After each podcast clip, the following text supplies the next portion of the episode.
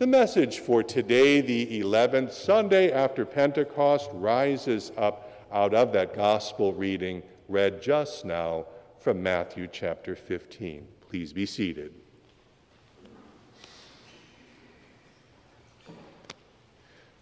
So, for preaching, for better hearing, and it's a little tricky to get this uh, thing off, as you saw last week. But I'm doing my best, and I think I have it off now. There we go. Okay, very good. So, um, many of you uh, know my daughters, uh, June's and my four girls. Uh, they grew up here in the congregation. Uh, they're now young adults, and they are adulting. Have you heard that term? You know what that is? Adulting. That's the term that people, especially young people, use to describe what you do as an adult. You go to work, you pay your bills, you go grocery shopping, you do the laundry, you clean the house, all of those very unglamorous things that uh, we as adults do. The noun adult has become a verb, adulting. And for my wife June and me, this means that parenting, of course, is, is different now than when our girls were little. But in truth, you never stop being a parent, do you? It just changes shape a little bit. In those early years when our daughters were young, this meant a lot more hands on kind of help with things like putting on clothes so jeans and tops were right side out and learning to put shoes on the right foot, that kind of thing. But help is not always welcome, even from little people. I remember trying to help my girls get dressed on various occasions, put their shoes on, all that kind of stuff, only to be met with a very determined look and a little voice that said, I do it myself. And of course, that's how we learn, right? Is by doing it ourselves. But we also find out that by doing it ourselves, it's not as easy as it looks when somebody else has been doing it for you. And I also recall that sometimes, after struggling to get the shirt on right side out or all the buttons lined up, the whole process not going according to plan for that little person, there could be this very deep sigh followed by a very frustrated look with these words Can you help me? And it is that simple request of help that is before us today in the gospel lesson as the Canaanite woman comes to Jesus in behalf of her daughter. And that woman's request of Jesus serves as the basis for today's sermon Lord, help me. May the Lord's rich and abundant blessing rest upon the preaching, the hearing, and the living of his word for Jesus' sake. So today's Old Testament lesson from Isaiah chapter 56 is witness that God's concern was not just for his chosen people, Israel God's concern was and is also for the outsider, the foreigner as well. In fact, it is a verse from today's Old Testament lesson that Jesus quotes after he entered into Jerusalem on that first Palm Sunday. And what did Jesus do immediately after entering Jerusalem on that first Palm Sunday? Does anyone remember? Here's a picture. He overturned the tables of the money changers and he cleansed the temple. That's what Jesus did. And as he did so, he reminded the people of this word of God from Isaiah 56 My house shall be called a house of prayer for all peoples. But as he said to the people whom he was driving out, but you have made it a den of robbers.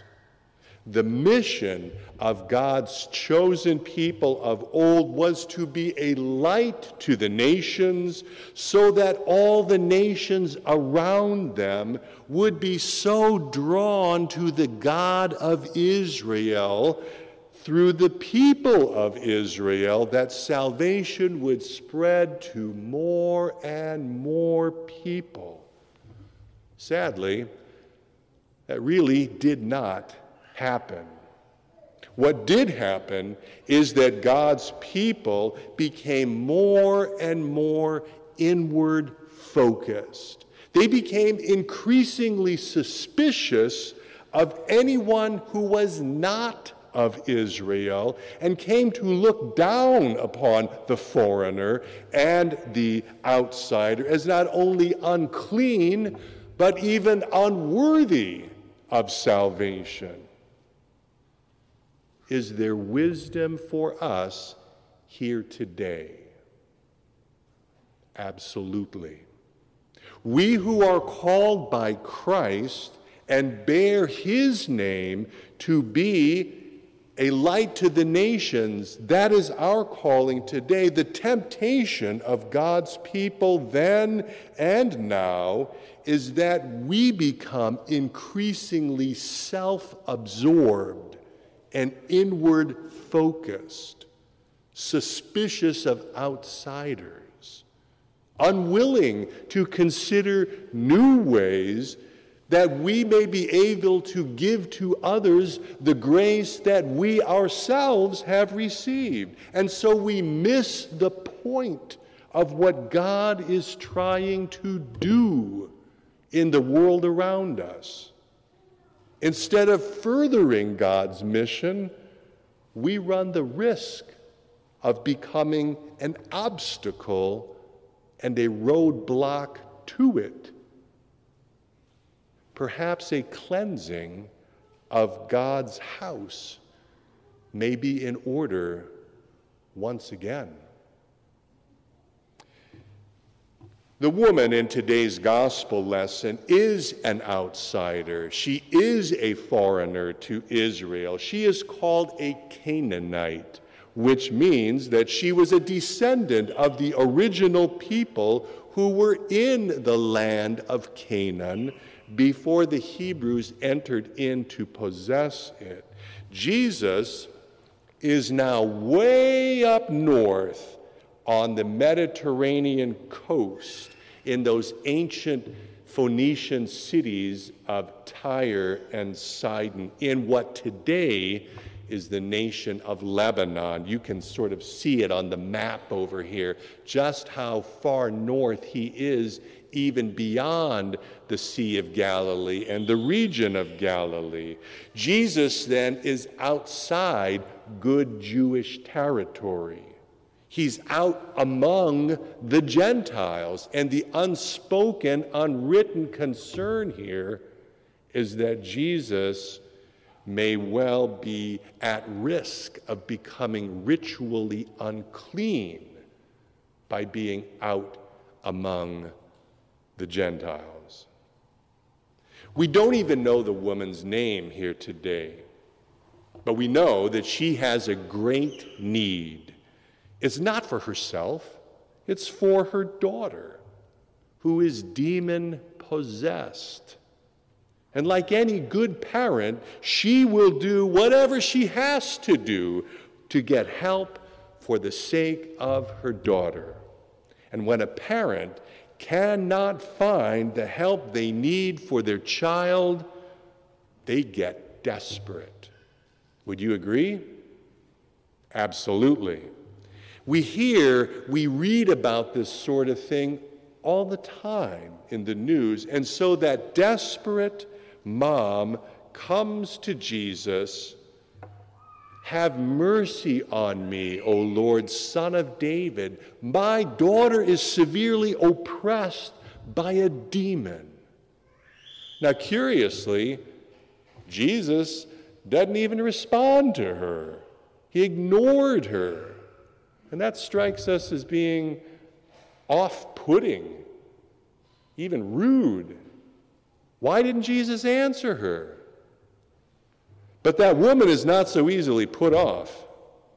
She persists, she perseveres, even when Jesus bluntly tells her, I was sent only to the lost sheep of the house of Israel. And it is then, after Jesus spoke that to her, that she comes and kneels before Jesus with this simple three word prayer Lord, help me. And here is a model prayer for us today. Nothing fancy, just coming to Jesus with our need, whatever need that might be. Lord, help me. We come to Jesus because we have learned the hard way that I do it myself doesn't work.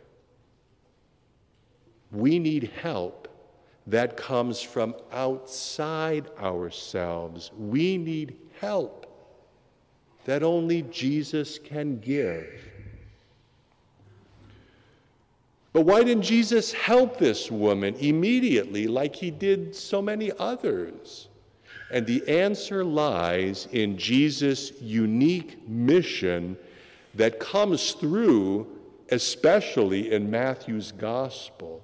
In Matthew's gospel, Jesus instructs the 12 apostles whom he sends out with these words Go nowhere among the Gentiles and enter no town of the Samaritans, but go rather to the lost sheep of the house of Israel.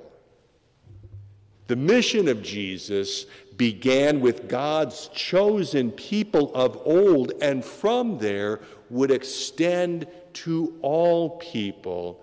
This is why, after Jesus had finished his redeeming work of offering his life on the cross, and through his suffering and death and resurrection, Matthew's gospel then concludes with what we call the Great Commission that calls apostles, sent ones, then and now, go therefore and make disciples of all nations. And this is where the confines of that mission meet human need. Lord, help me. And even when Jesus tells her, it's not right to take the children's bread and throw it to the dogs. Jesus reaffirms that his primary mission is to the lost sheep of the house of Israel. And that sounds insulting, demeaning to our ears today. But this woman who trusted that Jesus could help her little girl when no one and nothing else could, pushed through all of this and said with all boldness, Yes, Lord. Yet even the dogs eat the crumbs that fall from their master's table. Wow. that is bold and confident faith. And Jesus praises this Gentile outsider, this Canaanite foreigner, for her confident faith. Woman, great is your faith. Be it done for you as you desire. And we're told her little girl was healed immediately. Sometimes in life, that's all we can say. Lord, help me. And that is enough. Like that Canaanite woman, we can only come to the Lord Jesus seeking his help, knowing that because of our sin, we too are outsiders and foreigners to the righteousness of God. But we do come trusting not in our own righteousness, but in Jesus' righteousness, that blood bought righteousness. And like that Canaanite woman, we come trusting that Jesus is able to help when no one and nothing else can. Because Jesus gave his life for us on the cross, because he has shed his blood for the forgiveness of all our sins, because he has restored us to a right relationship with our Heavenly Father, truly, Jesus is more than willing to help us in our need. And there is no need so great, there is no burden so heavy, there is no problem so difficult that there is not mercy and grace to help in time of need from the Lord Jesus Christ. May that same Lord Jesus Christ, who loves us and who gave his life for us, grant to us such strong and confident faith in him as we come before him saying, Lord, help me. Amen. And the God of peace himself sanctify you wholly. Your spirit, your soul, and your body be kept sound and blameless at the coming of our Lord Jesus Christ. He who calls you is faithful. He will surely do it. Amen.